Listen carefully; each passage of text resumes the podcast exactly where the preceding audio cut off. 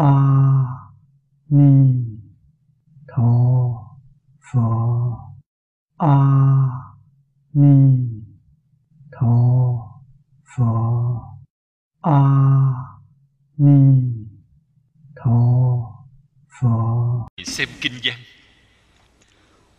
Cố tri bát nhã ba la mật đa. Thì đại thần chú, thì đại minh chú thì vô thượng chú thì vô đẳng đẳng chú năng trừ nhất thiết khổ, chân thực bất hư. Đoạn kinh văn này là tổng kết tán thán. Bản kinh trong phương thức dịch kinh nó đã tỉnh lược bớt phần lời nói đầu và phần lưu thông rồi.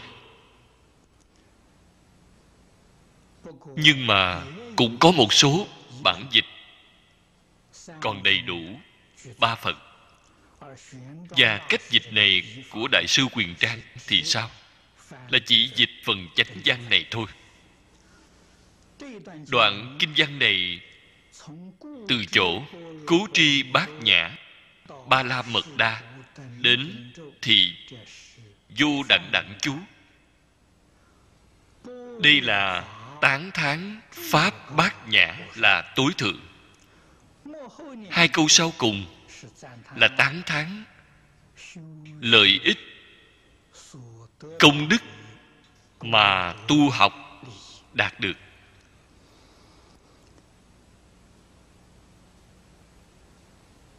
Phật bồ tát.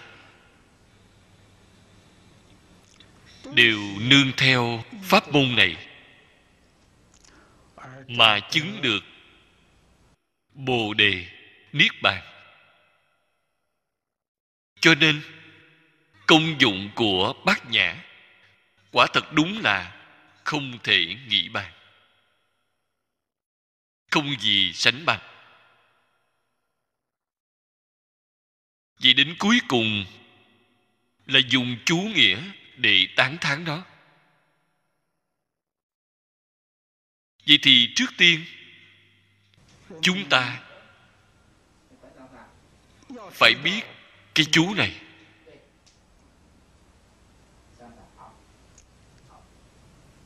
Chú cũng có nghĩa là nguyện.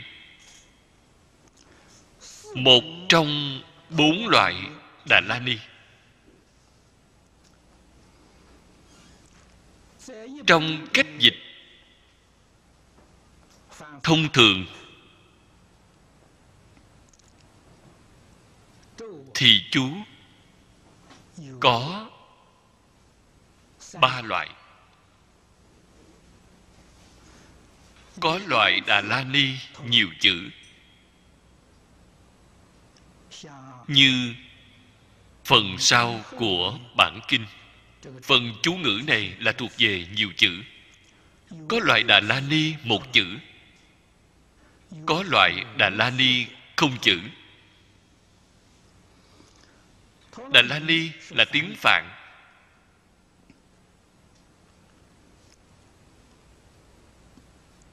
Phiên dịch ra tiếng trung quốc. Thì nó có nghĩa là tổng trì. Gọi là tổng tất cả nghĩa.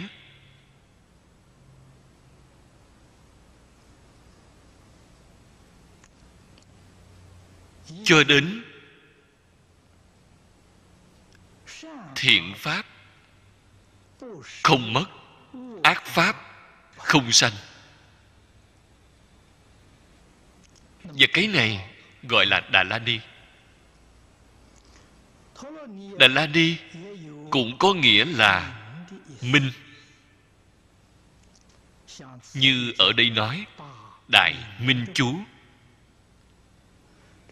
Minh là trong sáng, là trí tuệ. Có thể trừ sạch hết tất cả chướng ngại. Có thể diệt trừ mọi sự che đậy. Cũng có nghĩa là ô nhiễm.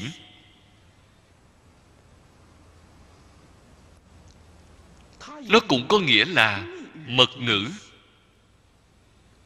Từ đó cho thấy, ở trong kinh phật nói ra rất nhiều mật chú.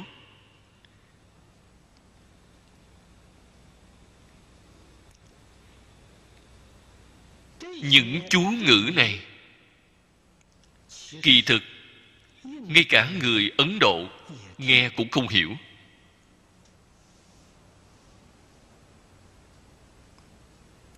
Vì gọi đó là mật ngữ. Mật không phải là bí mật.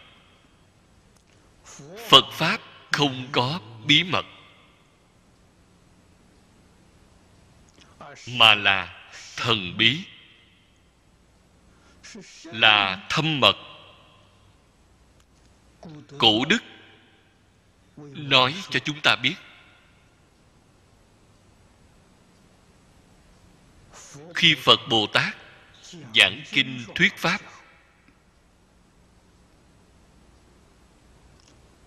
có rất nhiều chúng sanh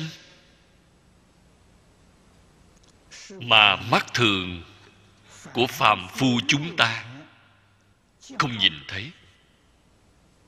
Họ cũng đang ở đó, nghe pháp rất cung kính. Đây chính là chúng ta thường gọi là nhân thiên.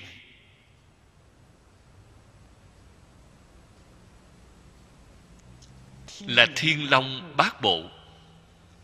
Quỷ thần đẳng chúng, là mắt thường chúng ta không thể nhìn thấy. Và trong chú ngữ, hơn một nửa là ngôn ngữ của họ. Sau khi phật nói kinh xong, thông thường sẽ đem đề cương của toàn kinh. Dùng ngôn ngữ của họ, nói sơ lược qua một lần. Điều này đối với thiên long quỷ thần mà nói là có tình cảm vô cùng thân thiết. Cho nên, tuy chú ngữ là tiếng phạn, nhưng người ấn độ nghe cũng không hiểu. Chúng ta gọi nó là mật ngữ hay mật thuyết?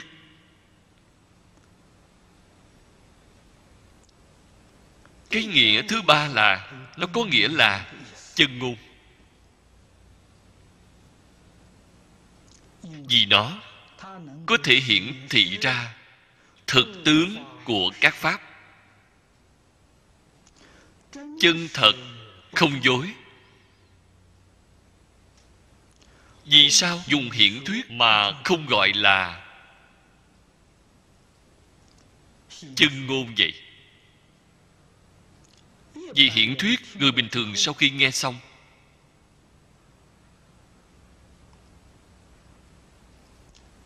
thì họ khó tránh khỏi. Phải dùng ý thức để phân biệt đó.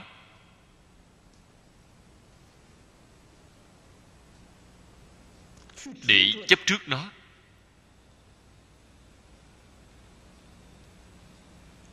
Như vậy thì chắc chắn sẽ chướng ngại nghĩa thú chân thật mà phật đã nói. Mật thuyết thì sao? Thì sẽ không có những tác dụng phụ này. Chú ngữ chúng ta không hiểu. Không hiểu thì sao? Thì không có cách gì phân biệt. Cũng sẽ không khởi chấp trước. Cho nên mật chú chỉ cho phép thọ trì đọc tụng một cách chăm chỉ, dứt khoát không được phân biệt không được tư duy, tưởng tượng. Trái lại, dễ dàng được tâm thanh tịnh. Tâm thanh tịnh hiện tiền, thì sẽ nhìn thấy chân tướng của các pháp. Cho nên, cái chú ngữ này là vượt qua hẳn tất cả hí luận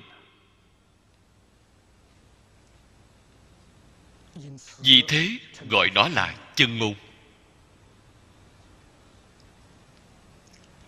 và đà la ni có bốn loại.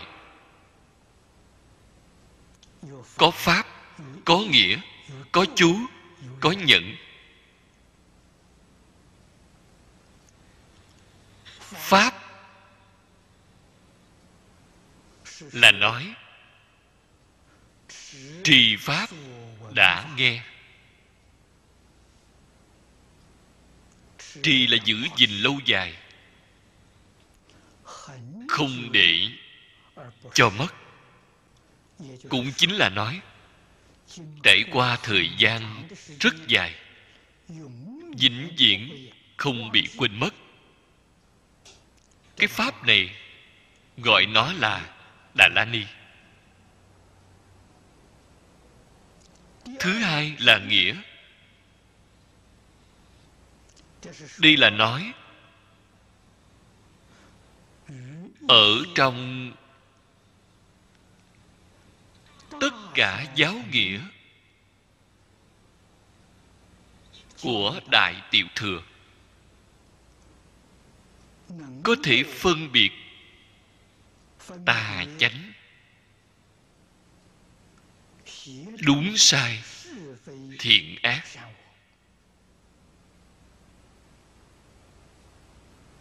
Biết được mỗi một pháp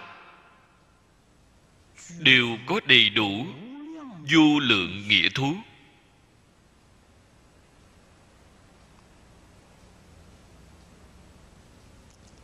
Cho nên phật pháp khác với thế gian pháp.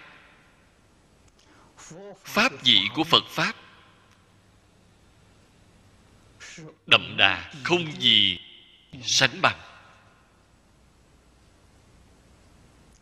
Kỳ một pháp môn nào? Từ khi sơ phát tâm cho đến thành phật, pháp gì trước sau không hề suy giảm. Đây là ý nghĩa của đà la ni. Không giống như cái thế gian này, thế gian pháp. Thế gian pháp, bất kể là thiện pháp hay là ác pháp, đều không thể gìn giữ lâu dài. Lâu dài, nó sẽ sinh ra chán nản.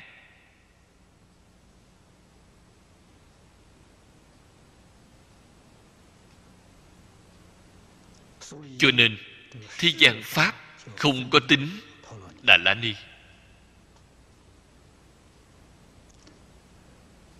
loại thứ ba là chú.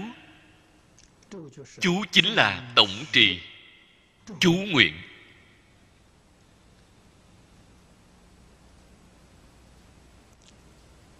Cái thần chú này, quả thực,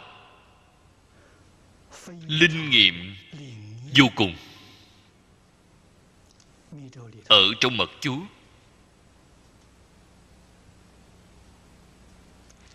chúng ta thấy, thời xưa truyền lại. Có thể dùng mật chú này hô phong hoán vũ.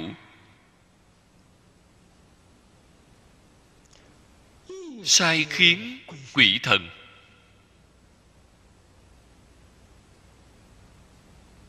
Đây chính là kêu gọi quỷ thần lại. Làm việc cho chúng ta lại phục vụ cho chúng ta.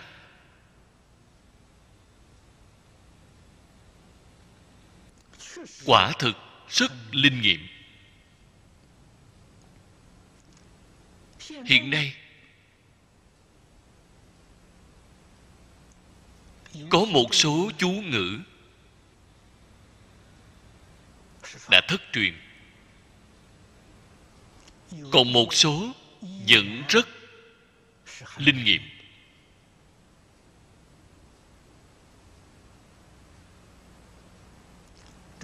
Phạm vi của chú ngữ vô cùng rộng,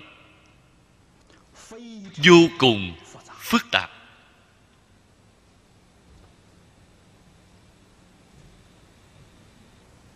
Giao tiếp với quỷ thần mấu chốt là có hai việc cần chú ý. Thứ nhất là dùng tâm chân thành. Cái gọi là thành tắc linh. Thành thì có thể giao tiếp với phật bồ tát, với thiên địa, quỷ thần. Thứ hai là phát âm của chú phải chính xác.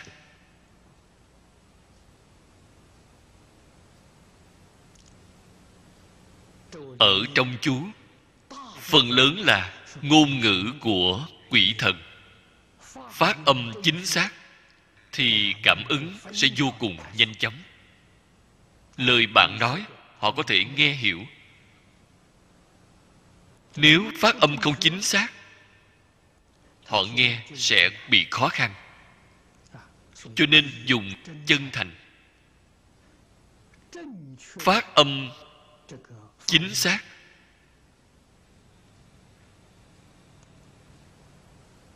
Thì sẽ có linh nghiệm không thể nghĩ bàn. Chú ngữ. Tổng trì. Vô lượng nghĩa.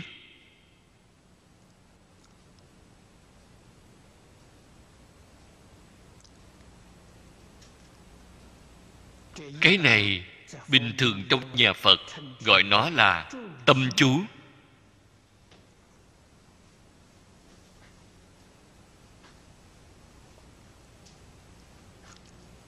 Đà la ni, cái nghĩa thứ tư là nhân.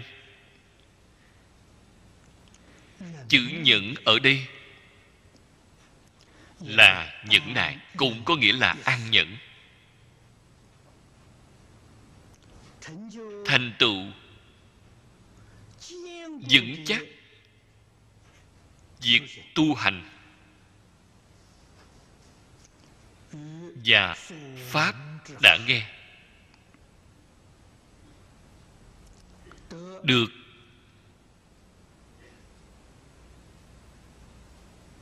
kiên định, tinh tấn trong tất cả cảnh giới. Không bị cảnh duyên làm lay động. Cái này gọi là đà la ni. Và từ đó cho thấy đà la ni bốn ý nghĩa này ở trong các pháp đại tiểu thừa. Là luôn có đủ.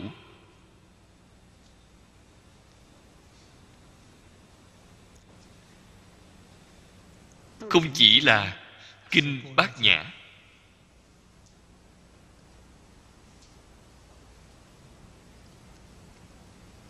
Ở chỗ này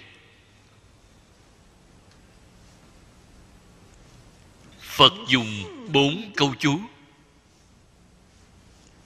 Tán thán, đại bát nhã. Đại thần chú, đại minh chú, thì vô thượng chú, thì vô đẳng đẳng chú.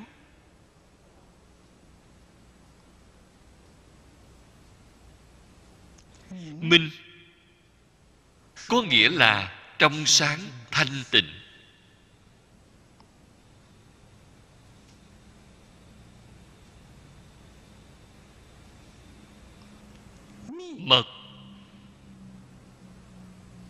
Có nghĩa là tất cả phàm phu không thể lý giải được. Chân là chân thật, không dối. Đại thần, cái ý này chính là đầy đủ thần lực cực lớn không thể nghĩ bàn. Loại đại la ni này.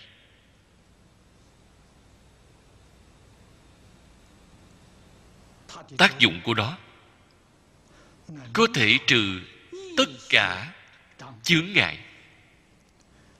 Chướng ngại ở trong kinh điển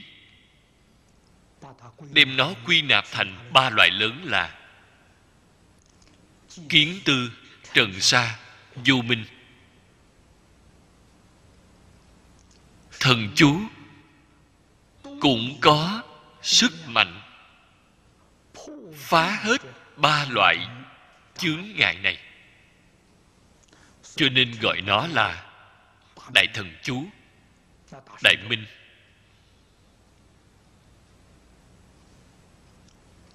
Minh như vừa mới nói, chính là biệt danh của chú biệt nghĩa của đà la ni.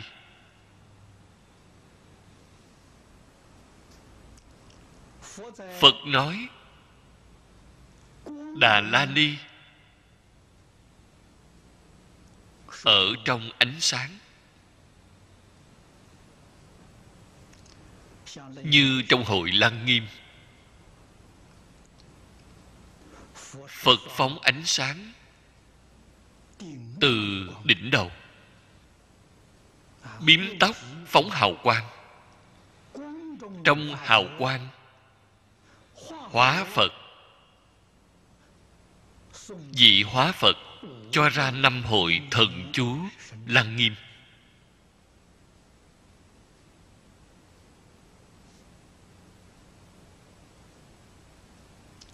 Đây là dùng đại quang minh. Phá đi sự si ám. Từ vô thị kiếp của chúng sanh. Cũng chính là căn bản vô minh.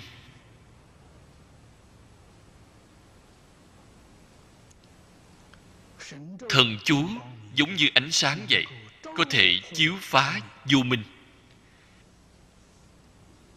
Có thể phá trừ đen tối.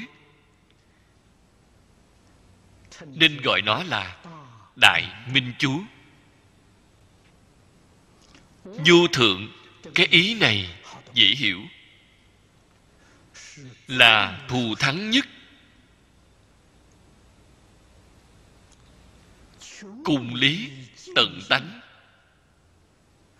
Không có gì cao hơn điều này. Không có gì ở trên nó nữa. Vô đẳng đẳng. Đẳng đẳng là nói tất cả các pháp đều không thể ngang bằng với nó.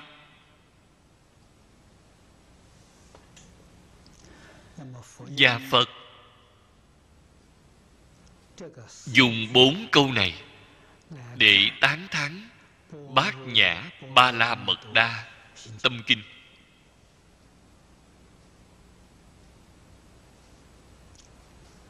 Có thể nói là đã tán thán bộ kinh này đến chỗ cùng tột.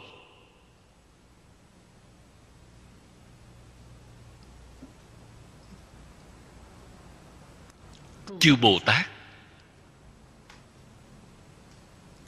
Nương theo nó.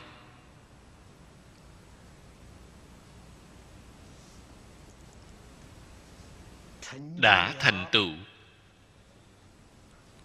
Cứu cánh, niết bàn. Chư phật ba đời, nương theo nó. Chứng được vô thượng chánh đẳng chánh giác. Và từ đó cho thấy, lời tán thán về bốn câu chú này,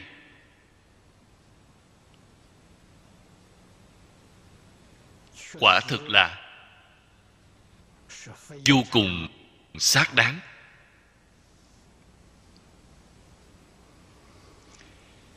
Thế thì bốn câu chú này rút cuộc là có ý gì vậy?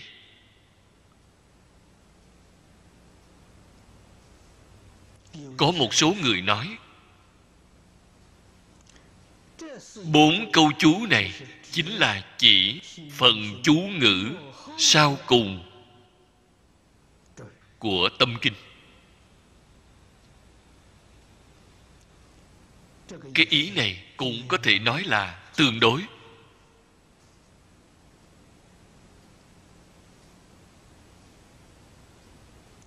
Nhưng nếu như theo tu học tịnh tông mà nói, thì bốn câu chú này quả đúng như là trong kinh vô lượng thọ đã nói. Phát bồ đề tâm một lòng chuyên niệm a di đà phật.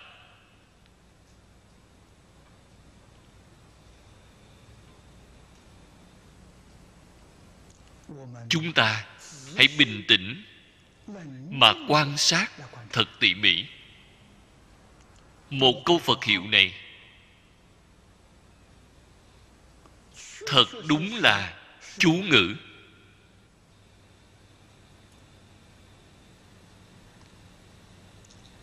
Nam mô a di đà phật. Hoàn toàn dịch âm từ tiếng phạn. Đây đúng là chú ngữ. Đúng là đại thần chú. Nó có thần lực. Không gì có thể sánh bằng không thể nghĩ bàn.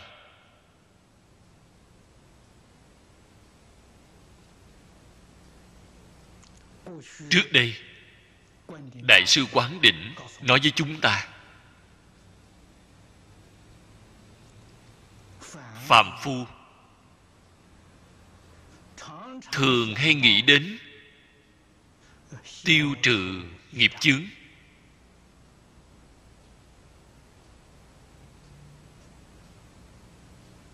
Người xưa, người nay đều không ngoại lệ.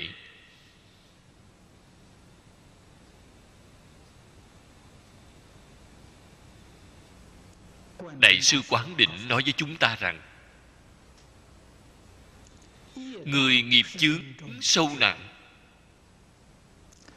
thì tất cả mọi cách tụng kinh, sám hối đều tiêu trừ không nổi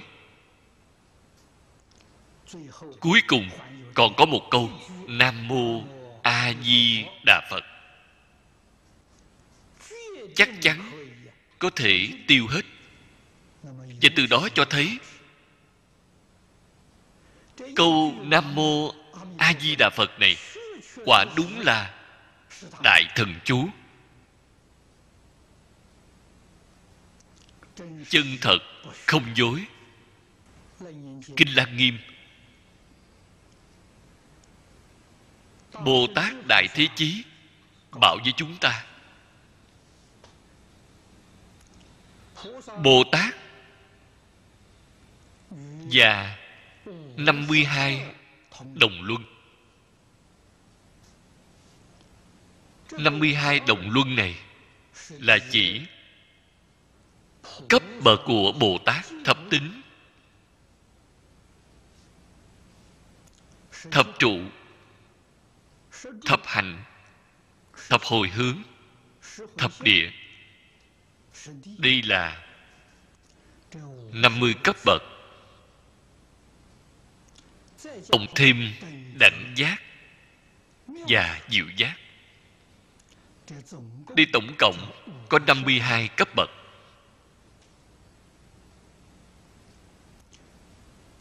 Hay nói cách khác đây chính là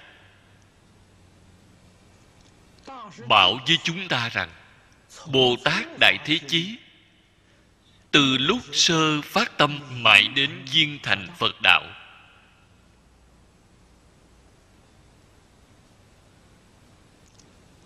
Là dùng phương pháp này.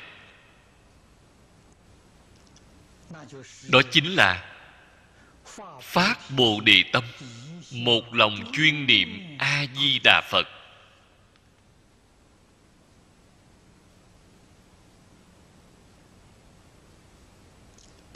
Phương pháp này đơn giản, dễ dàng, thẳng tắc chắc chắn.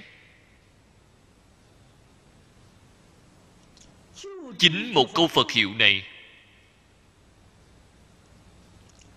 có thể đoạn kiến tư phiền não. Chính một câu phật hiệu này có thể phá trừ trần sa vô minh. Đây không phải đại minh chú. Là gì?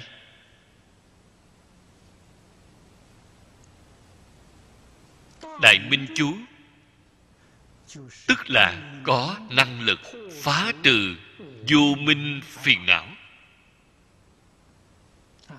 đại thế chí bồ tát, một nhân vật như vậy, mà chỉ dùng một câu phật hiệu, liền dứt sạch 41 phẩm vô minh để viên thành Phật đạo. Cho nên, một câu A Di Đà Phật này, đích thực là đại minh chú chính hiệu. Chúng ta không hề có mảy may nghi ngờ là vô thượng chú là vô đẳng đẳng chú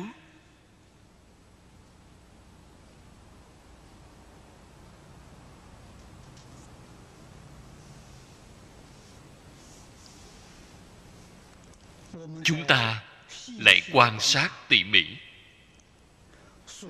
Các đại đức thời tùy đường. Các ngài đem tất cả pháp môn mà Thế Tôn đã nói suốt 49 năm. Tất cả kinh pháp này là một cuộc so sánh chuẩn xác. Và công nhận đại phương quảng phật, hoa nghiêm kinh đây là kinh đứng đầu trong tất cả các kinh mà Thế Tôn đã nói suốt 49 năm.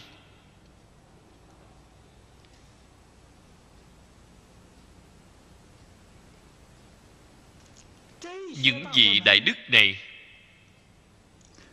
lại đem kinh vô lượng thọ và kinh hoa nghiêm là một cuộc so sánh.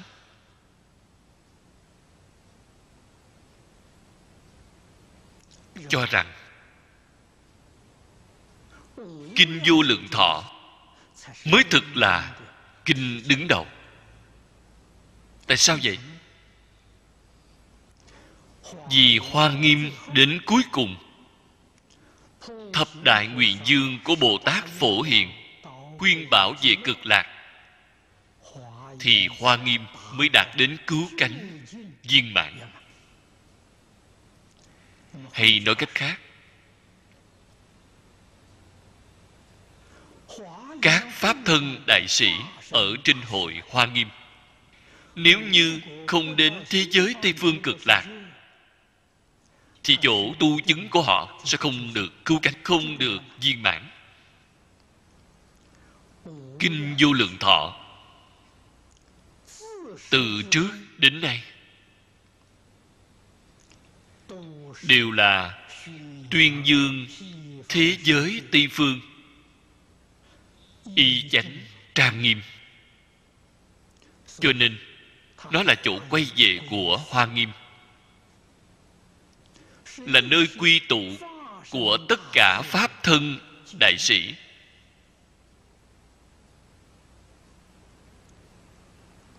Nó so sánh với hoa nghiêm. Thì đương nhiên, hoa nghiêm phải thấp hơn rồi. Kinh vô lượng thọ này là kinh đứng đầu vậy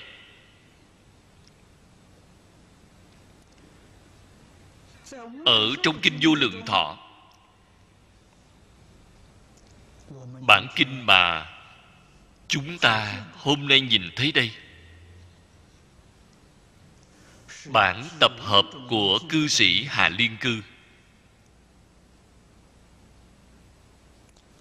là bản tốt nhất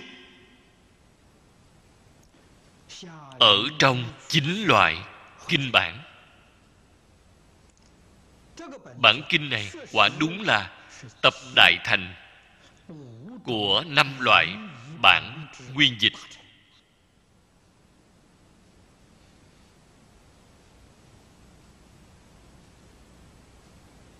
Bản kinh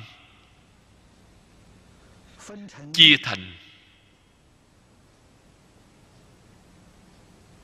48 chương. Ở trong 48 chương này, Thì chương nào là đứng đầu vậy? Tôi nghĩ, Thông thường các đồng tu Cũng đều hiểu rõ, Đều biết rõ. Đương nhiên là chương thứ sáu là chương đứng đầu của toàn kinh. Chương thứ sáu là 48 nguyện của Phật A-di-đà Thế Tôn, Vì chúng ta giảng giải kinh vô lượng thọ, Giới thiệu Tây Phương, Y chánh trang nghiêm. Đều không ra khỏi phạm vi của 48 nguyện.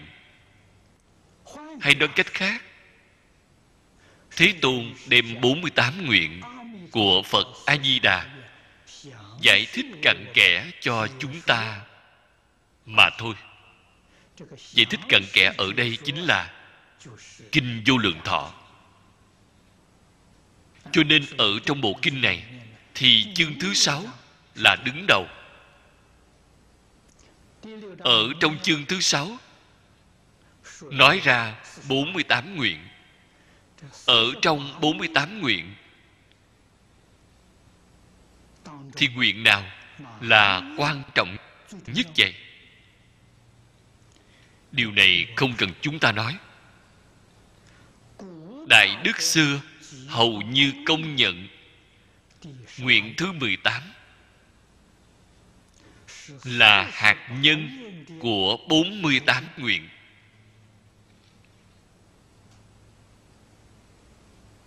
Nguyện thứ 18 nói đến là gì vậy? Nói là mười niệm ác sanh.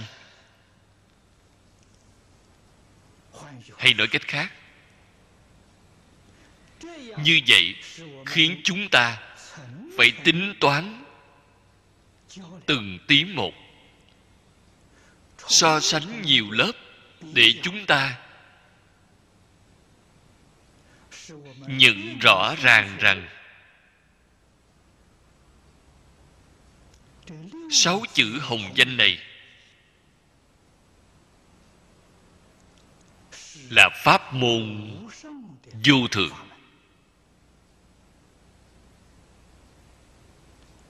là không có pháp môn nào sánh bằng. Vì từ một câu phật hiệu này mà triển khai ra chính là nguyện thứ 18 nguyện thứ 18 triển khai ra nữa chính là 48 nguyện. 48 nguyện triển khai ra nữa chính là kinh vô lượng thọ. Kinh vô lượng thọ triển khai ra là kinh hoa nghiêm. Kinh hoa nghiêm triển khai ra chính là tất cả kinh. Như vậy, chúng ta hiểu rõ. Chúng ta biết rõ rồi. Một câu phật hiệu này là tinh hoa của toàn bộ phật pháp nó không chỉ là vô thượng chú vô đẳng đẳng chú của tất cả kinh, mà phật thích ca mâu ni đã nói 49 năm. Thực sự mà nói, nó là vô thượng thần chú vô đẳng đẳng thần chú. Mà tất cả chư phật như lai, mười phương ba đời đã nói.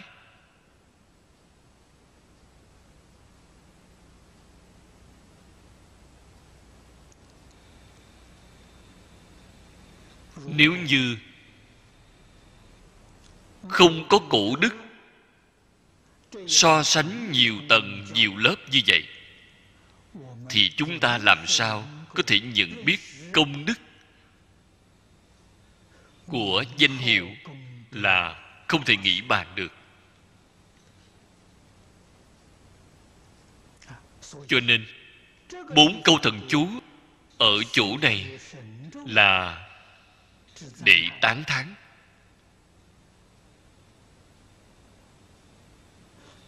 Nếu như dùng danh hiệu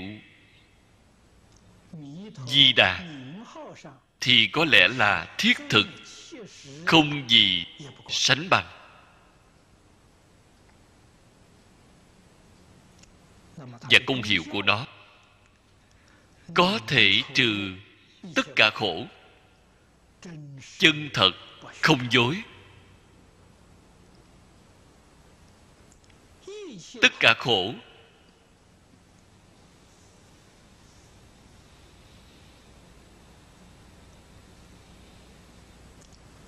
nói một cách thiện cận.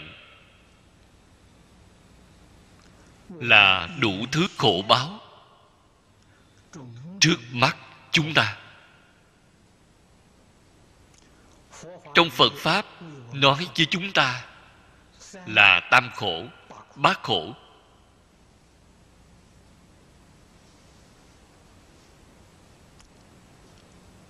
Tam khổ là khổ khổ hoại khổ, hành khổ. Bát khổ là nói tỉ mỉ về khổ khổ.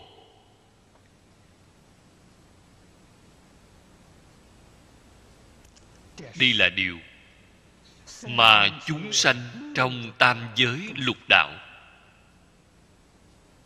Làm thế nào cũng không thể tránh khỏi. Trong bát khổ. Thì trước tiên là sinh già bệnh chết.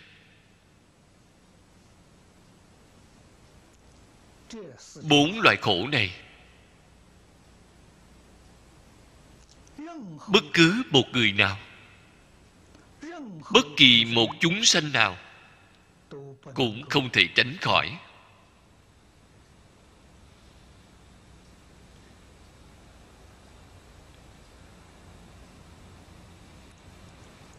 Ngoài thân,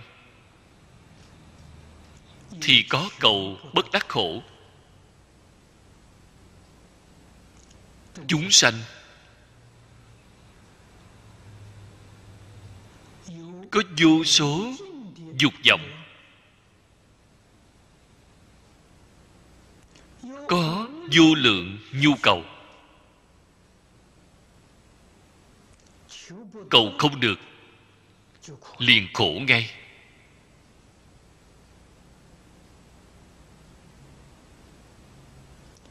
Có ái biệt ly khổ. Ái là điều mà chính mình vừa lòng. Phấn khởi. Người cũng tốt, việc cũng tốt vật cũng tốt. Thường thường, những việc vừa lòng như ý này, cứ phải chia tay. Cứ phải biệt ly hoài.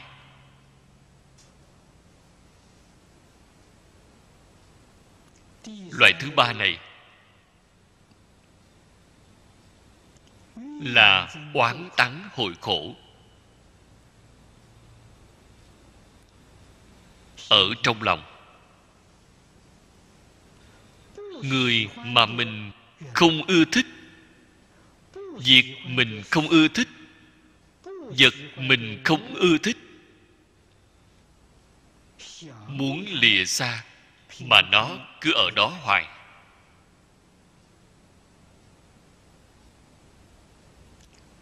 Phật đem cái khổ ở ngoài thân chúng ta, quy nạp thành ba loại lớn này.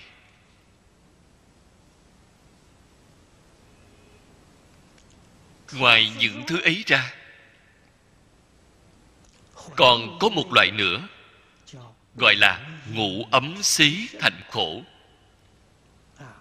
Sao gọi là ngủ ấm xí thành vậy? Nói một cách đơn giản. Chính là chúng ta từ sáng đến tối.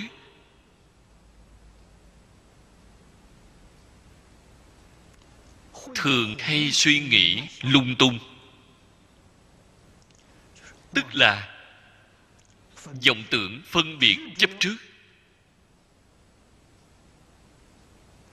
Giống như là lửa dữ vậy, cháy vô cùng mạnh mẽ. Nó không chịu tắt.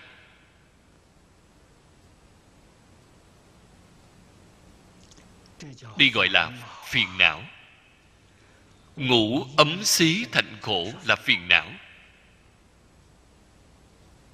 Là tạo nghiệp. Cho nên phải chịu bảy loại quả khổ ở phía trước.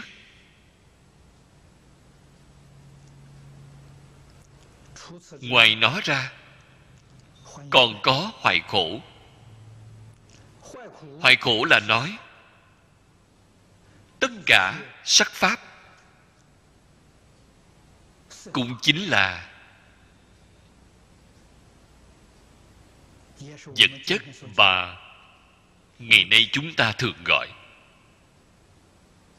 Nó bị thay đổi, nó bị hư hoại, nó vô thường. Chúng ta không cách gì gìn giữ vĩnh viễn được. Không cách gì nắm giữ. Còn có một loại nữa là hành khổ. Hành là nói đến tâm, cũng là vô thường. Cho nên hoại khổ là nói đối với sắc. Hành khổ là nói đối với tâm.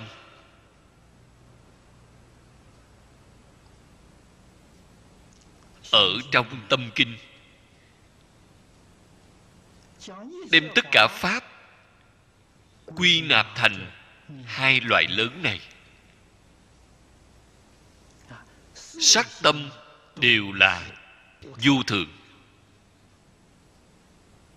Cho nên trong kinh nói cho chúng ta biết, chân tướng sự thật là các pháp không tướng.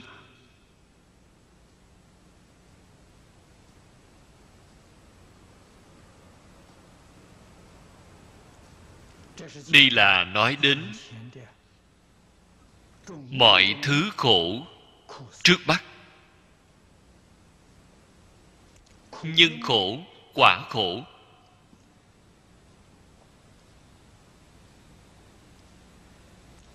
Phật nói với chúng ta, tam học giới định tuệ. Giới học là dạy chúng ta biết khắc phục vậy chúng ta biết nhẫn nại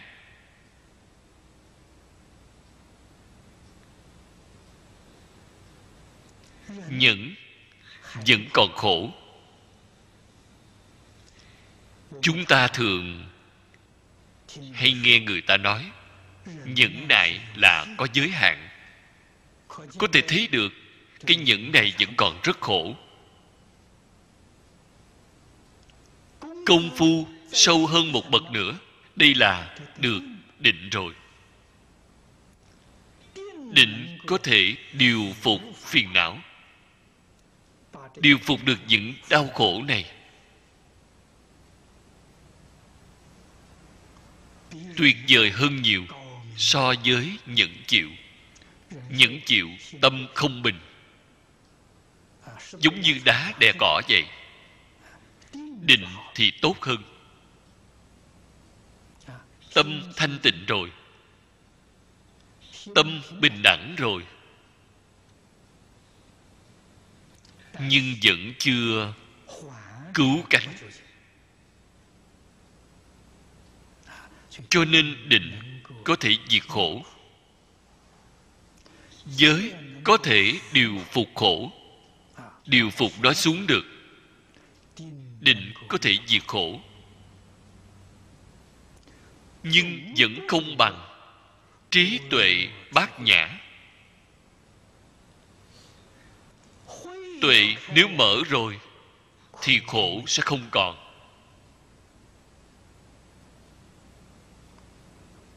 Tại sao vậy? Ở trong kinh phật thường nói, chuyển phiền não thành bồ đề.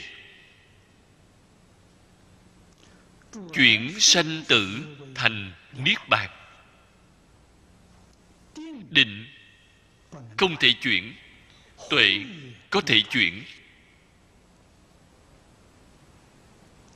Cho nên, trí tuệ bát nhã hiện tiền.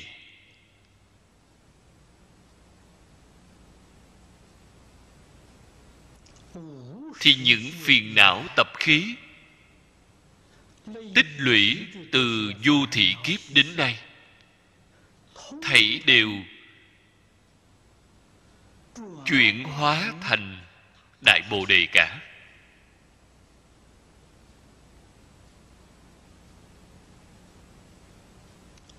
Phật bồ tát lý đó để độ hóa chúng sanh đủ thứ phương tiện, thiện xảo.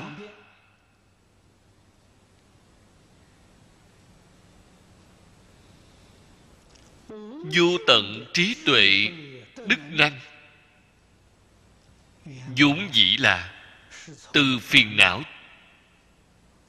vô minh, biến hóa mà thành.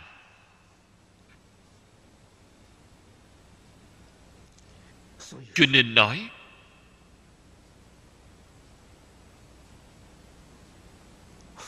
phiền não bồ đề là một, chứ không phải hai. Sanh tử niết bàn cũng là một, chứ không phải hai.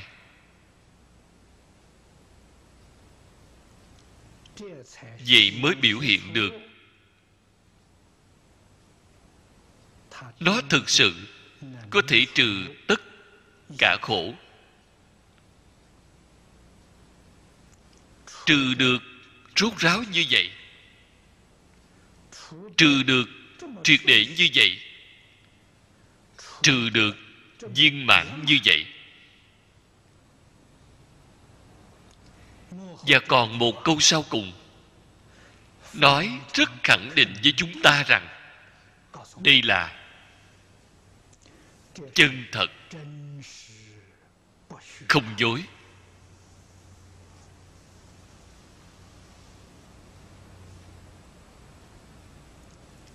Kinh đại tiểu thừa. Đều chứng thực. Vô lượng pháp môn cũng chứng thực. Pháp môn kinh luận đã làm một cuộc tổng so sánh. Bát nhã càng chân thực hơn.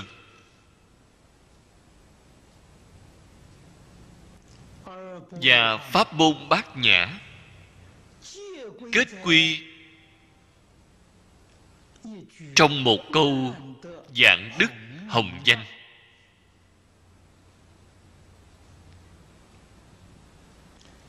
Đặc biệt chứng tỏ cho thấy công đức của danh hiệu thực sự không thể nghĩ bàn.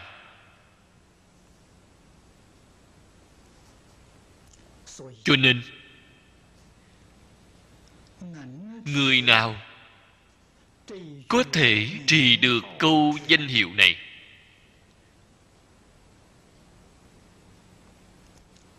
Không chỉ là tu niệm phật tam muội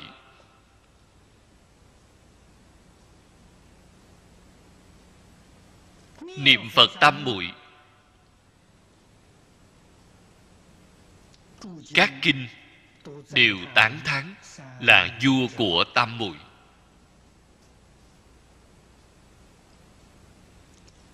Quả thực, một câu danh hiệu này mới là đại bát nhã cứu cánh viên mãn.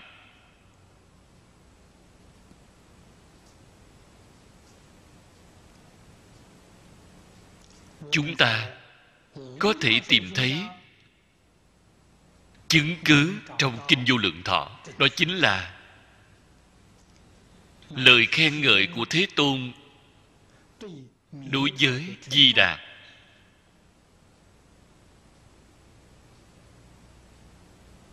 Tôn xưng là vua của ánh sáng, vua của chư phật.